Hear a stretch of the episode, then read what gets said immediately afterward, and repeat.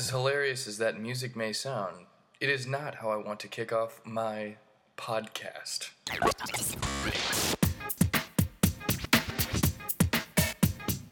Welcome to the Michael Oldroyd Comedy Podcast. It's going to be so much fun where he makes humor of himself and the many things in New York City. Oh, and by the way, this is not the voice of Bruno. How's everybody doing? I appreciate you guys tuning back in. Hopefully, you enjoyed episode 35 with Kyle Ayers. I definitely had a great time recording it. Uh, Thanksgiving just passed. Uh, hopefully, you had uh, a lot to be grateful for. I know um, I took a little bit of time to reflect, and I uh, had the pleasure of being with family. Hopefully, you guys were with family uh, or friends. But nevertheless, my parents actually came out to visit me in New York. They brought her a little puppy, Coco is her name. Um, so she's been getting used to the city, but I figured I'd do a little something different today, and with the permission of my guest, uh, I I think it'll be a lot of fun for myself and hopefully him and, and for all of you as well. So um, I have the, the the special guest joining the Michael Oldroyd Comedy Podcast today is none other than my dad, Mr. Mark Oldroyd. How's it going, Dad? Going good. Awesome. Thank you for asking. Absolutely. Um, did you have fun tonight? We we went to a jazz uh, we went to a jazz show tonight. Had a blast. Uh, got to see a couple of old friends that played in the Maria Schneider band, um, and um, hung with them. And then the, and the band was fantastic. The music was very unique for a big band.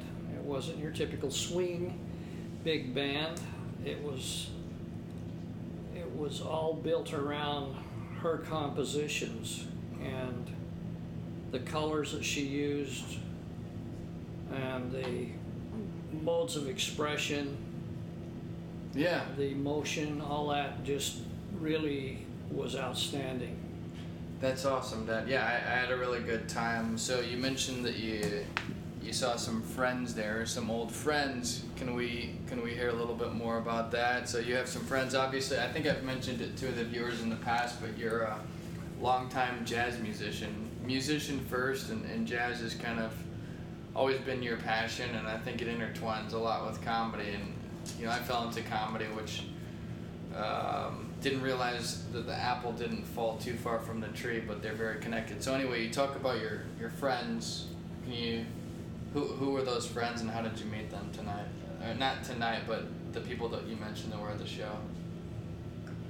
Well, the Maria Schneider Orchestra is filled with the very best musicians in New York City, which pretty much makes them the very best musicians in the world.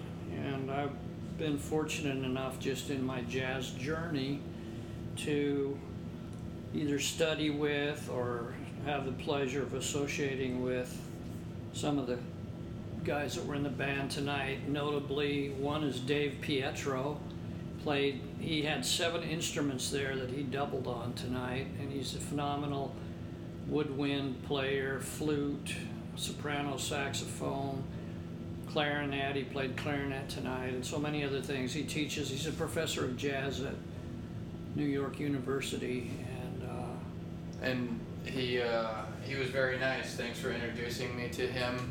Uh, definitely, we got to hear him play a solo, which was really nice. Uh, and yeah, you know, obviously to be a professor uh, at any university, it's a pretty big deal. So he's definitely been doing it for decades. Um, so yeah. Uh, Part of Dave's credentials were that he played with the Maynard Ferguson Orchestra and toured with Maynard Ferguson back in the day, so he's got a lot of credits, and then he's done a lot of the shows here in New York, and really an intelligent person, a great writer, but a phenomenal soloist. And you met him going to one of the jazz camps, I right? went to, I met him in uh, St. Louis at a jazz camp, and he was. I was went there to brush up, and he w- ended up being my uh, my my teacher for the week. And, Yeah. Uh, Yeah, he we kind of got along, you know. yeah he seemed like a great guy. Um, he, seemed to remember you immediately. How long ago was this, by the way? Oh, that's probably been, I don't know, maybe eight to ten years. Yeah. Uh, somewhere in there. I Have you know. seen him between now and then? Every time I find out where he is, if we're in the same vicinity, we, we hang out.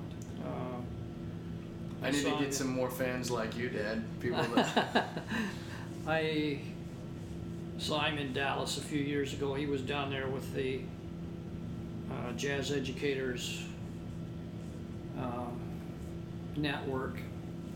yeah.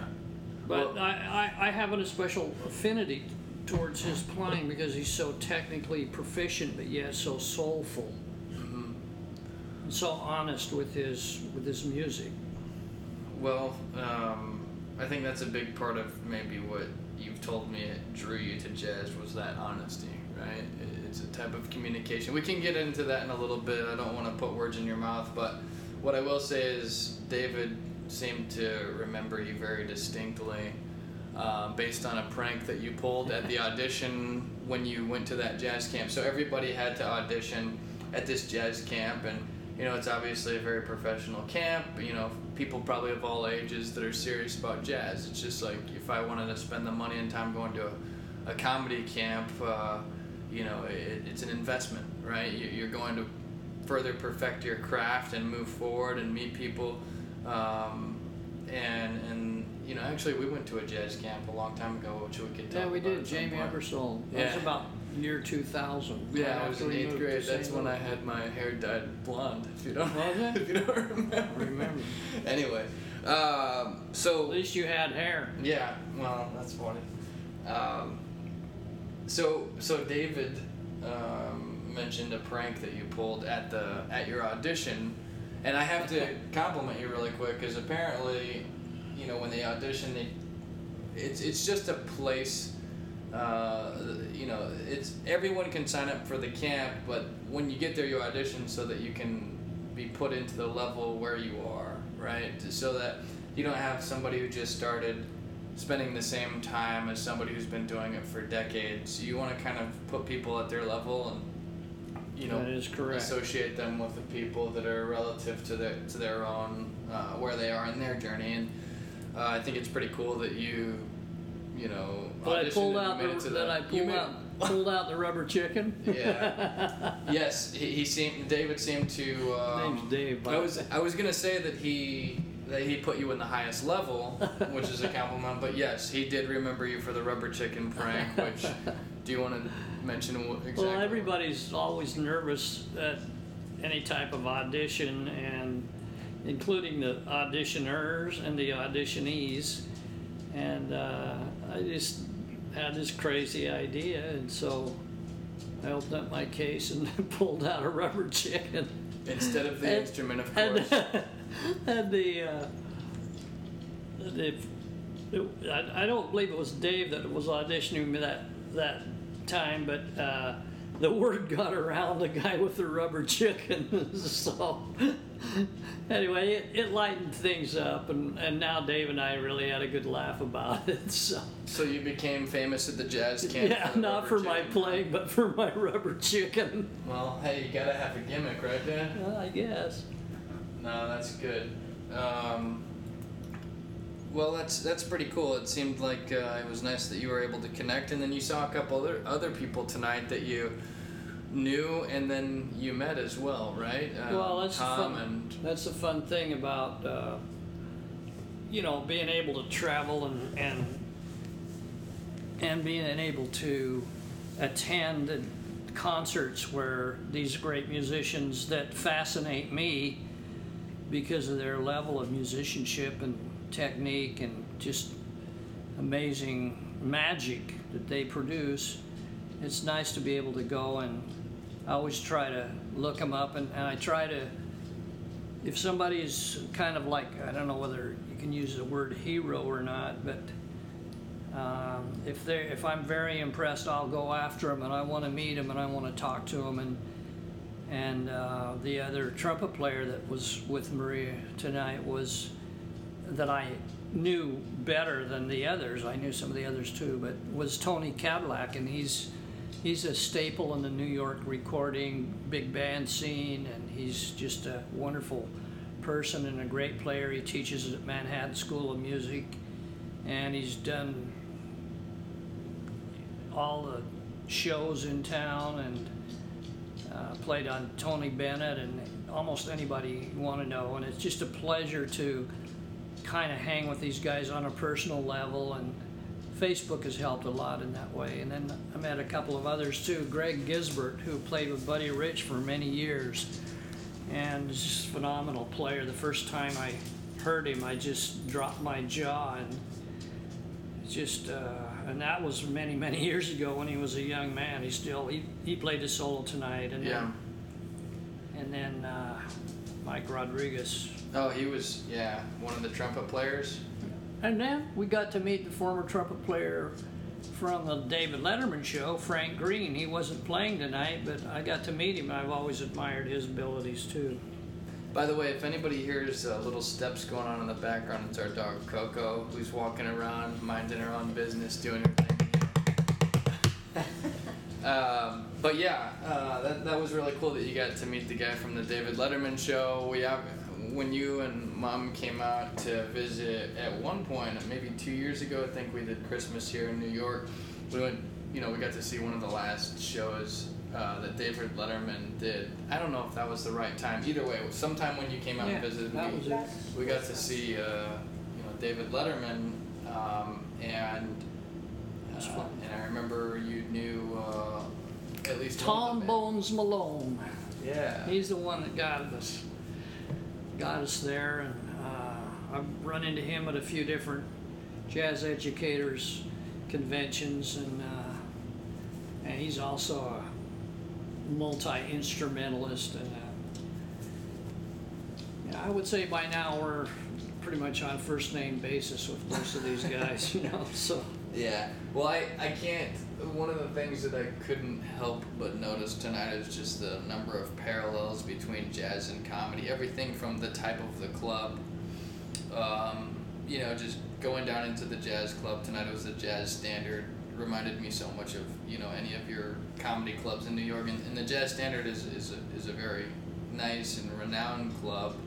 Um, but you know it, it's uh, you know similar to a you know a Broadway comedy or a Caroline's or you know a comedy cellar um, where you go down into the basement and you watch these people who've been perfecting their craft for decades right you don't get to play in those types of places unless you've been it's really a lifelong craft journey art um, and and dedication uh, so you know the venues are similar. The the the circle, the way the circles develop are similar. The tiers of, um, you know, you know, there's different tiers of, of perfecting the craft, and you kind of kind of rise with your circle, hopefully, and um, that's kind of how you become successful. A lot of the people, as my dad mentioned tonight, have played in you know every type of venue or opportunity that you can imagine over the years, whether it's you know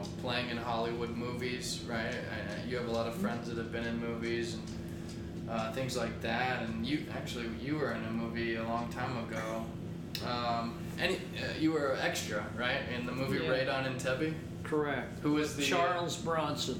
He was the star. Yeah, I said, uh, "Hey Charlie, how you doing?" And he said, "I don't know who you are, but get out of my face immediately, if not sooner." I uh, I remember watching the movie and seeing you on TV when I was a kid. Uh, you showed me the movie and I was really uh, taken aback by that. I thought it was pretty cool. I was I remember being tickled, saying, saying "Wow, that's my dad on screen right there." You did, you just had a mustache at the time, and I could tell you. I think you told me that you were intentionally kind of trying to get close to the camera. Yeah, Uh, I sat right behind James Woods. He was another star, and uh, Peter Finch, I believe it was, won a Golden Globe for his performance. And basically, real quick, it was about uh, some terrorists that hijacked an Israeli airliner and was forced to li- land in Entebbe by the terrorists, and they kept him there. And then the Israeli commandos went in at night and rescued all of the hostages. So it was it was really a great movie, and it was a lot of fun, you know, Was it based on a true story? based on a true story. Yeah. And where is Entebbe? Entebbe is in Africa. Wow. Right That's on. the name of uh, you guys. It's- It's the main city in Uganda, I believe. Were you listed in the credits for the movie day? No, Well, you and I. but I have- made it about two hundred and fifty dollars. Yeah, you and I have that in common. We've been extras in a couple movies, so that's pretty cool. Could I have your autograph? Yeah, can I have yours? Sure, All right.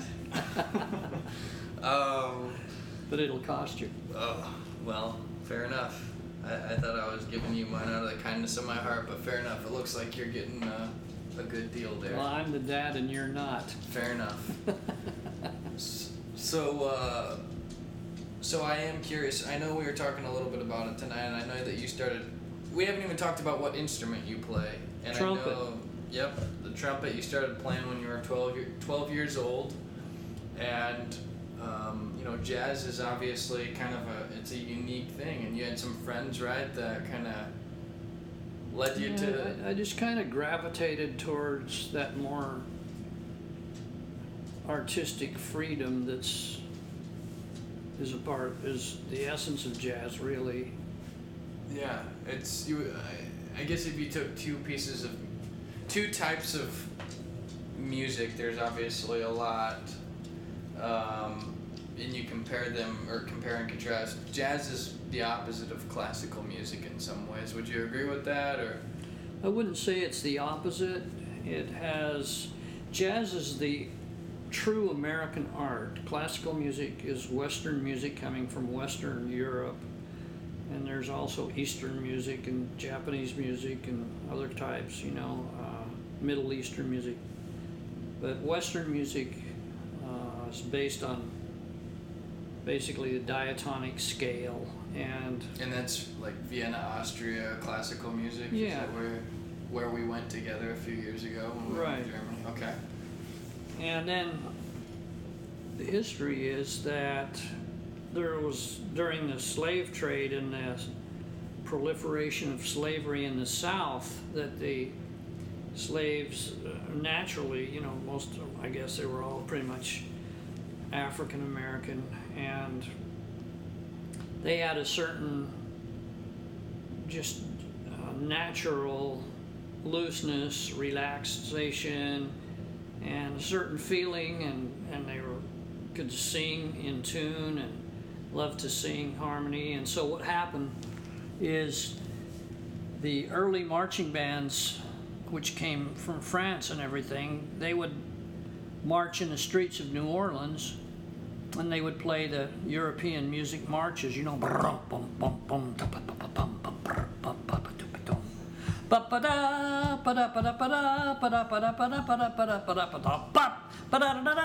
And so on. That sounds like the parade we went to the other day on Thanksgiving, but keep going. And yeah, that was that's the typical American or I mean Western music marching thing, and it was kind of started with the the mar- the, the the bands, the military bands that played the marches. Okay, so the African Americans didn't have a lot of money uh, to invest in lessons and and learning to play instruments, and they just pick up anything they could, make a guitar out of a cigar box, or the great trumpet player who happens to be my favorite, Clark Terry, picked up a, a funnel with a hose and put a mouthpiece on it, and that was his very first horn. Uh, Louis Armstrong, he never had any lessons, but the music was so forceful inside of them, brewing inside of them, that it forced it out. It came out, and it came out different without the rigidity of the marching band. It came out with a swing feel, a relaxed feel, a happy feel. And that was the development of the blues, and then uh, jazz was born. Blues were born, and jazz was born, and carried up the river from New Orleans up to St. Louis and Chicago, and then spread over to New York. And um, Uh, that was basically, you know, how it all got started. And different bands, different talents came about, and some of them started their own band, some of them, um, a lot of sidemen, but that was kind of the beginning. And, and then after the original, kind of started as a Dixieland group, which means trumpet, trombone, clarinet, piano or banjo or guitar or something for the rhythm and some and a drum. Um, it evolved from that seven five seven piece group into larger bands. And more what, what time? Give us a time frame. Oh, I'd say, well, the early this is the beginning of 1900s. big band. Early 1900s, and then around What What was the beginning of the 1900s? the the birth of the blues, the birth of jazz. You know, maybe before that, when they when the African Americans were singing spirituals and trying to get instruments to play, and the rhythm that they had, natural rhythm. And I wouldn't say that is all confined to one race. I mean, because there's people of every race, color, and creed that can play great jazz, but it just kind of started that way because of the circumstances. And then, uh, as far as the, that was around, well, Louis Armstrong was born in about 1900 or so. I, I don't remember the exact date, but We could look it up on Google. yeah, it's, it's not that relevant. But anyway, he was one of the leading ones that started this improvisation, changing the melody, adding things to the melody, and that's what that's where the essence of jazz came from, which is the improvisation, the individual improvisation. And once somebody is advanced at that, they develop a style, and you can recognize that style if they're placed against other jazz stylists. And then the big bands came along in the 20s, 30s, and continued to advance, advance into the 40s. There the BB. uh, Glenn Miller, Benny Goodman bands like that. Then the 50s, there was another revolution called bebop, and that was started by some New York musicians. At least they were. This is where the breeding ground of bebop was, and that was uh, Dizzy Gillespie, the great trumpet player, uh, Charlie Parker, and there's so many others too that were in on that scene, and that lasted for. I mean, it's still alive today, but I'm saying that it. I think its heyday, the heyday of bebop was probably in the 50s, and they had West Coast jazz, they had East Coast jazz, different styles. The West Coast musicians have a little smoother, a little more polished finesse because they do a lot of recording. Uh, the East Coast musicians out here nowadays are equally f- finessed because of their unbelievable educators like Dave Pietro and and Tony Kadleck, which we didn't mention, but we met him tonight. He's a great trumpet player, or did we mention him? I don't know. But anyway, and then Miles Davis was uh, predominant in the 50s too, and he evolved into more of an electronic music in the 60s and 70s. He was more of like a, a rock commercial type thing, but some people feel that that's his best work. I think his best work was in the 50s. He was a trumpet player for How those long who did don't know. he live? I don't know. You asked me that earlier, but I, I, uh, I'm not sure. You know, I think around 70. Uh, Was it a drug overdose? no, actually, the thing about Miles Davis that's very admirable is most of the beboppers around the 1950s, it was just cool to be on drugs, and you, they had a special language, you know, to cats, and uh, it wasn't unusual for most of them to be seriously addicted to heroin, and some of them died. Well, the thing about Miles Davis, first of all, he was a musical genius. He had perfect pitch, and he was uh, iconoclast. You know, he broke all the rules before him, and he also had a, a photographic memory. And he also got caught up in this New York scene of heroin addiction, and to show you the strength of, his and intensity of his character, he made up his mind to quit, and he quit cold turkey. He went back to St. Louis, actually, East St. Louis, Alton, Illinois, and went up into his dad's house and uh, locked himself away and went through all that pain and sweating that it takes to, to kick heroin. So Cold turkey. I remember you telling me that story about Miles Davis. I'd say Miles Davis is probably the most famous jazz musician, wouldn't you? Or yeah, worldwide. I'd. Worldwide. Yeah. I well- remember. um, Miles Davis is, well, you know, Miles Davis and Dizzy Gillespie. yeah, Dizzy Gillespie. Miles Davis was. Uh, who were you more influenced by? Who, were, who who was the most influential for you? Who Well, did you like? I, I think every jazz musician has been influenced by Miles Davis. I particularly like his work in the 50s. so Miles Davis is like the Richard Pryor of comedy in some ways, or the I would say, George I would Carlin? say so. They say that uh, typically that his album "Kind of Blue" was is the best jazz album ever made. If you had to boil it all down to one, but he was a, he was truly a, a creative force. You mentioned to me, I remember hearing you, you, your, your perspective on him is that he was always evolving as an artist. Yeah, he never was good enough, but he was also In his own mind, Yeah, he, he always wanted to press into new areas. He was so smart that he'd get bored with where he was, you know, and everybody that was all the sheep that were following him and trying to copy him, you know, he, he was always ahead of that game. And uh, I think that's one reason why he was so successful. He was smart enough to kind of go set into the, the trend.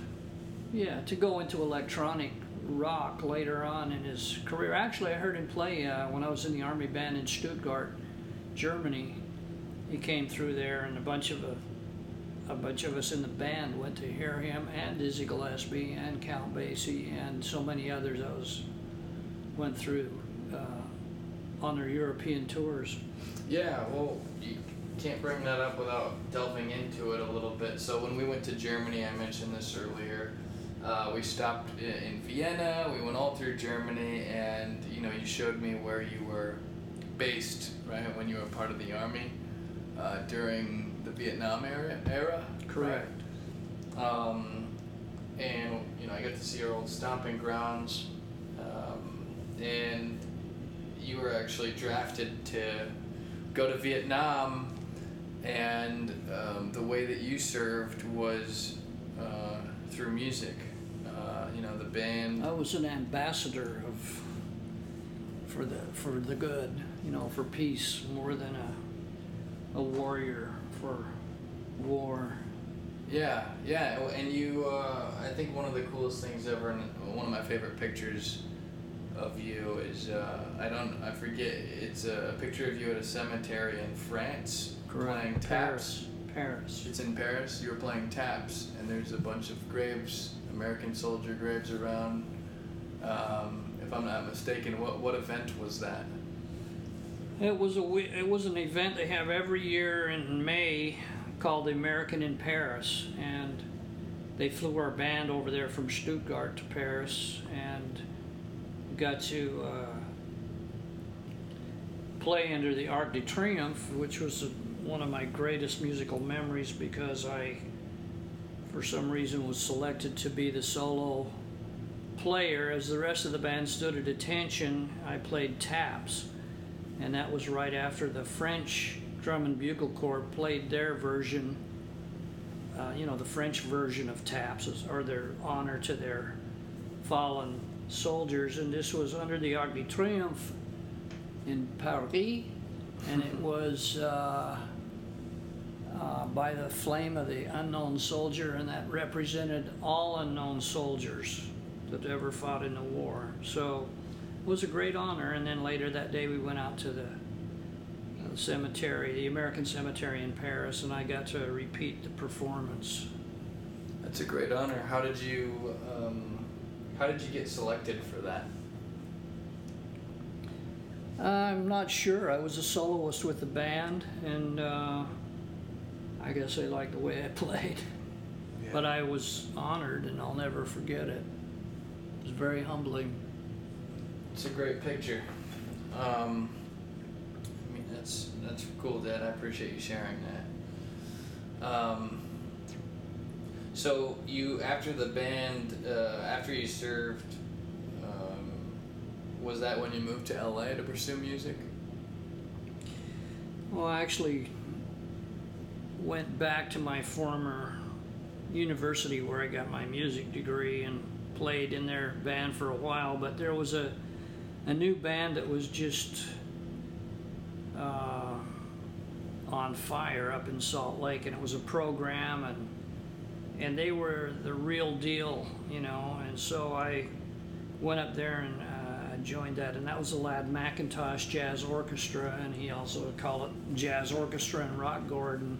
And we went on two tours of the Western United States and played at some of the biggest clubs in LA and all around. And it was just a fun. It was a bus tour, and it was Is a that- bunch of really crazy people. Was that when you moved to LA then? Right after that, Yeah.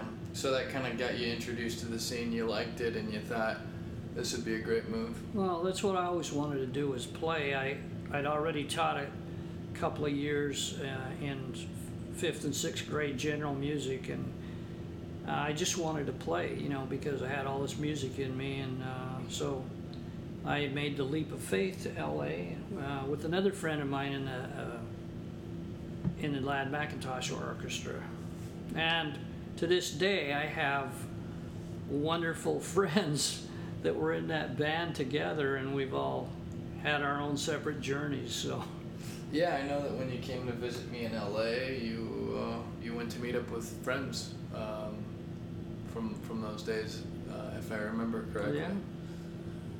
Um, and uh, one of the things we talked about tonight was that uh, think LA and New York are the biggest places for jazz, which is true for comedy as well. A little bit of Chicago sprinkled in, and for jazz, Kansas City is pretty big. You know, there was a lot. Um, Charlie Parker from Kansas City, but uh, Basie, whole but bunch of people. um, so you. Uh, One thing, those are only the famous ones. You know, you throw all these names around, but one thing we were talking about earlier tonight was how many great musicians there really are that are so accomplished and you'll never, nobody will ever know their names. They play on movies or they play whatever. But I mean, these are the people that have that have great discipline, great talent, and they've worked hard on their instrument. They don't pick up a Vodafone or what do they call that voice thing, and uh, you know, or make nonsense or Oh, the thing that T-Pain uses, the voice yeah, simulator, garbage, you know, it's not- synthesizer. Yeah, I, I just, I'm, I'm not into that, but these are the people that I, we're talking about, that we listened to tonight, and, uh, there's just so many great musicians in the world. Uh, there's really, the supply is much greater than the demand, and it's actually pretty hard to make a living doing it full-time. kinda. Yeah, well, that's one of the things that you always kind of um, helped create awareness uh, for me, at least, growing up was, you know, the different ways of doing the art. You know, music was kind of the example you used, you know, because you're you're passionate about it. But you know, the difference between commer- what's commercial and you know what's trending right now versus um, you know perfecting the craft or the art. And sometimes you get lucky enough where there's overlap between the two. Um, but you know, not everybody who's mastered the craft becomes famous, right? And and maybe they don't want to. You know, fame isn't necessarily the the end game. For some people, you know, they would like that, of course, but you know, not everyone is going to be famous the way Miles Davis was, right? Um, Right. I think the essence of art is in the ear of the beholder, and it's a very broad definition, but to me, you know, it's subjective, but to me, art only has value if it has substance, if it has sophistication, if it has intelligence, if it has passion, and uh, if it's not um, an act, it's not fake, uh, So that that's to me that's what art is, and that's exactly what we heard tonight at Jazz Standard with Maria Shriver. You know, it's just uh, it was pure art. I, I keep saying Shriver, but her name is Schneider. Let me correct that. Maria Schneider. It's the first time I've ever heard that band. I've heard of it before, but it's was basically her pure artistic compositions, very unique. Yeah. So that, that's what it is. It's unique. Yeah, I enjoyed it. I enjoyed the solos, uh, and um, yeah, I think you had a. You know, I, I think I'm, I'm really lucky to have the, the musical awareness and background that I I have naturally as just being your son. I mean, nobody, very few people know this, but you know, I dabbled in music when I was a kid, and I think it helped give me a framework of awareness, especially for comedy. You know, I, I think there's so many parallels. You know, the way I look at I look at reading classical music similar to being a, a classically trained actor, right? It, it, there's somebody else who wrote it, the piece or whatever, the, the, the lines in the scene, there's a director there to, to say, you stand here at this point. We're going to cast a specific type of person to do this specific type of thing in acting, you know, and then that's kind of like, we're going to put this, we're going to play some Beethoven or, or um, you know, Mozart that the composers designed it to be this way, and then when you start to shift over to more and more jazz, that becomes more and more a shift to improv and stand-up comedy. Um, you know, improv is the stuff I do at UCB, but that's more ensemble based. And, and the thing about jazz is you rare, I don't think you see any musician out there just doing a one-man band type thing. So the closest parallel. Well, I you see- could you could do that with piano or guitar, but it's kind of hard to do it with a horn. yeah. You so know, as a horn player, you know, you kind of need somebody to set that up and back up, or a bass player, something to kind of just coordinate. Yeah, so I think improv, you know, ensemble bass, you know, with my UCB group is, is very closely related to a jazz combo. Uh, I don't really know how I would define stand-up comedy as how it relates to it, but I know that it uses the elements, right? You have your Do you have a form? yeah, you follow a form? Because music always follows a form. Or Yeah. A format, you know. yeah. You I do. create the form though. Okay. You know, so there's no standard form. material well there's there's some templates right but there's you know material is kind of the form you know you have uh, subjects that you talk about and punchlines hopefully Segue. um, but naturally what makes comedy what what makes comedy great is either spontaneity or the illusion of spontaneity right and that's the art of stand-up comedy is having your material down so well that it creates the illusion of spontaneity but the best comedians can sprinkle in the gaps with true spontaneity It's into their set. exactly the same as jazz. If if a person is playing something that is memorized, uh, and, and and the left the intelligent part of their brain is overpowering the the um, instinctive or the intuitive part of their brain or the emotional part of their brain, you can tell it. But there's got to be a good balance there, you know. So uh, improvisation is really the essence of jazz yeah and Well, I think comedy, that's I guess, right? Well, yeah, I think that the the improvisation is something that um it, it's something that's harder to teach.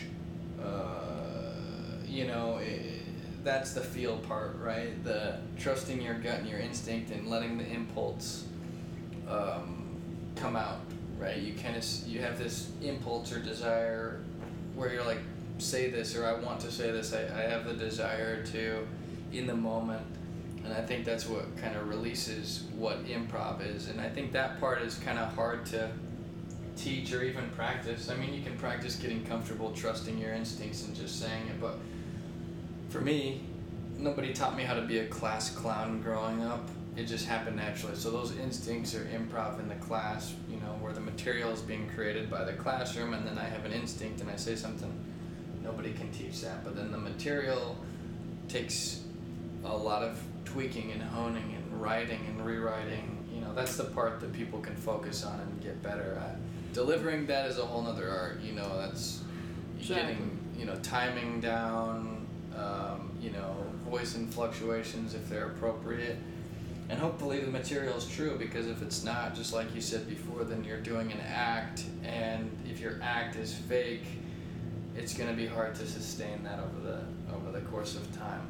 Well, Um, what I liked about what we were talking about earlier with, with your approach to it is that you're interested in the integrity of the art and uh, producing a quality product, and you're not going to sell out to commercialism or uh, or some other influence, you know. So that's really important to really great artists is keeping the integrity of their their art. If it's their own style or whatever it is, even if people don't like it. I mean, you know, a lot of the great painters came along, uh, and like Van Gogh's a good example, and painted really weird stuff for the time, and people go, ah, get out of here, you know, we're not going to buy that crap, blah blah blah blah blah. But look where he is now. I mean, he's highly respected. His paintings now people can see kind of where he was going. Sometimes it's an acquired taste. I think I don't know about comedy, but with jazz, there's I, I, I need to say this. Almost with everything, there's levels of sophistication. If it's thinking, if it's politics, if it's opinions, if it's if it's listening to art, there's levels of sophistication, and we're all on this journey. And you know, at a certain point, your level of sophistication is going to kind of look back where you've come from and said, you know, I've already been on that. It's not interesting. I want to push forward. And hopefully, our goal as artists is to keep pushing our art to the point where we're really comfortable with it and and it's a high level of integrity and sophistication. Yeah. Um, and speaking of that, you have one album out and you're working on a second one, right? So Correct. the first one is called The Art of the Melody. Uh, I personally recommend it. I know that some of my friends who've listened to it, uh, like Scott, really likes it. I don't want to. Scott Luthauser, I can Yeah. say. Hey, Scott. Uh, yeah, he he uh, he says that he listens to that sometimes. You know, uh, it just you know purely just for the sake that it it makes him happy to listen to it. You know, and I think that you know you talk about it being subjective, that should make you happy to know that regardless of how he's interpreting it, he likes it, right? yeah. And I think uh, I think it is a great. I, I love the CD. It's, Um, it's about communication. If you can communicate, that- that's the whole thing. I'm sure with comedy too, and especially jazz is, you know, maybe somebody's not ready for that level of sophisticated communication, or maybe they're they like the more basic level. So. Um, it's about communication. That's what it is. Yeah, yeah, I agree. Um, definitely, comedy is about communication. Uh, people aren't gonna laugh if they don't understand um, the punchline. Well, I guess they will sometimes, uh, depending on how you say it. But that's a different type of communication. It's still communication. Um, and then you're working on a, another one right now called. Um, Conversation. yeah. I'm really excited about that, and I'll tell you why. Because my best voice is a flugelhorn, which is like a grandpa cornet, but it has a very mellow sound, and it's just beautiful. And when you take that sound and you blend that tam- timbre of the fat, round, beautiful, rich brass with a guitar, with the strings of a guitar, whether it's electric or acoustic. It's that's to me just an, an amazing combination. And I have a friend that's a great guitar player. He happens to be a professor of music at Webster University in St. Louis, and um, we're putting it together. And uh, it's it's coming along. It's uh, I still have a lot of work to do, but hopefully we've been working on it for quite a while. But anyway, the point is, it's that beautiful sound of guitar and flugelhorn, and uh, I got to get it done. Yeah. Well, uh, I'm looking forward to hearing it.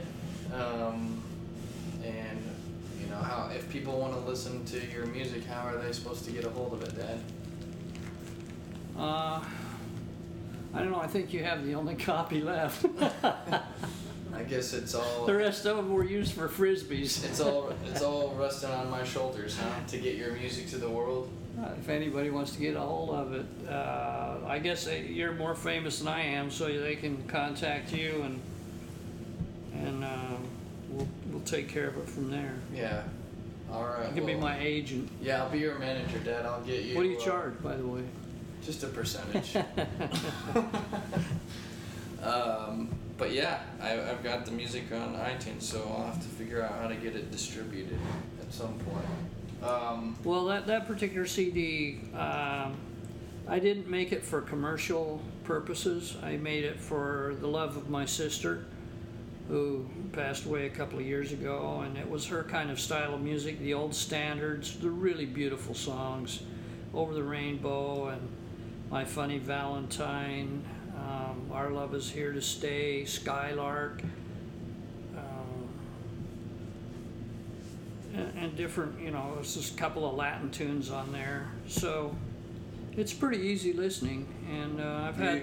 I've had some musicians that are very t- top tier, world class friends and people that sincerely told me they liked it. So that was enough for me. I was very happy about that. Bobby Shew, right?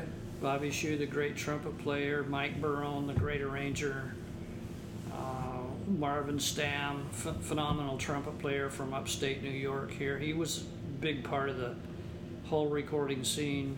Um, you know, uh, in the past, he's getting up there in age now, and you know, just I'm just always flattered when people. Roger Ingram, great lead trumpet player Woody Herman for many years you know, said they liked it, and it kind of. I know they're saying it sincerely, because most jazz musicians are very honest and blunt and to the point. So, if they didn't like it, they wouldn't comment. Yeah, both on stage and off stage, right? Through their music and through their. It's a straight ahead thing, you know. It's uh, there's no fluff. There's You can't no- be a fake jazz musician, can you, Dad? well. You can, Soft jazz. but uh, well, people put Kenny G down all the time. He's kind of a laughing stock. I don't know they're they're laughing at his hair or his playing, but he's a very good technician, and he also owns a home in Malibu. So there's a lot of great musicians, but in a way, he kind of found his niche and pursued it, and was monetarily successful. Whether he's artistically satisfied or artistically successful may be another story. Now, Chris Botti is a trumpet player that's had a lot of success, and he's a very simple melodic player, but his tone is beautiful, and he really is an excellent player. He went to Indiana University. You, you don't get to a high level w- without a lot of education, good teaching, discipline, and practice. You don't just walk out and, and do a rap song and, Well, you know, what I can say is. become a great musician. I noticed that when we went to the Jamey Aebersold camp when I was in seventh grade, I think it was, or eighth grade, or going into summer of eighth grade. Um, you know, I, I picked up the guitar just because one of my friends, Mark is his name actually, ironically, uh, loves music and, and his dad played the guitar, so he has been playing the guitar for a long time. I went over to his house in sixth grade or something, and I heard him playing all these rock songs that I thought were awesome. You know, relevant songs that I was listening to on the radio, alternative, and it, it didn't immediately inspired me to to pick up the guitar. So that's how I think you noticed that I was practicing regularly, and you kind of helped open my mind rather than saying, "Hey, stop just thinking about reading those tablatures." Um, and let me take you to this camp and, and show you theory and all these things. And I immediately I thought I was, you know, good in seventh grade because I could play Blink One Eighty Two, and you know, you know these. Uh, these Fortunately, you didn't get their tattoos. but uh, you know, I could play those songs and wanted to, you know, be a comedian, rock star, football player, whatever, all the above, Pearl Jam type.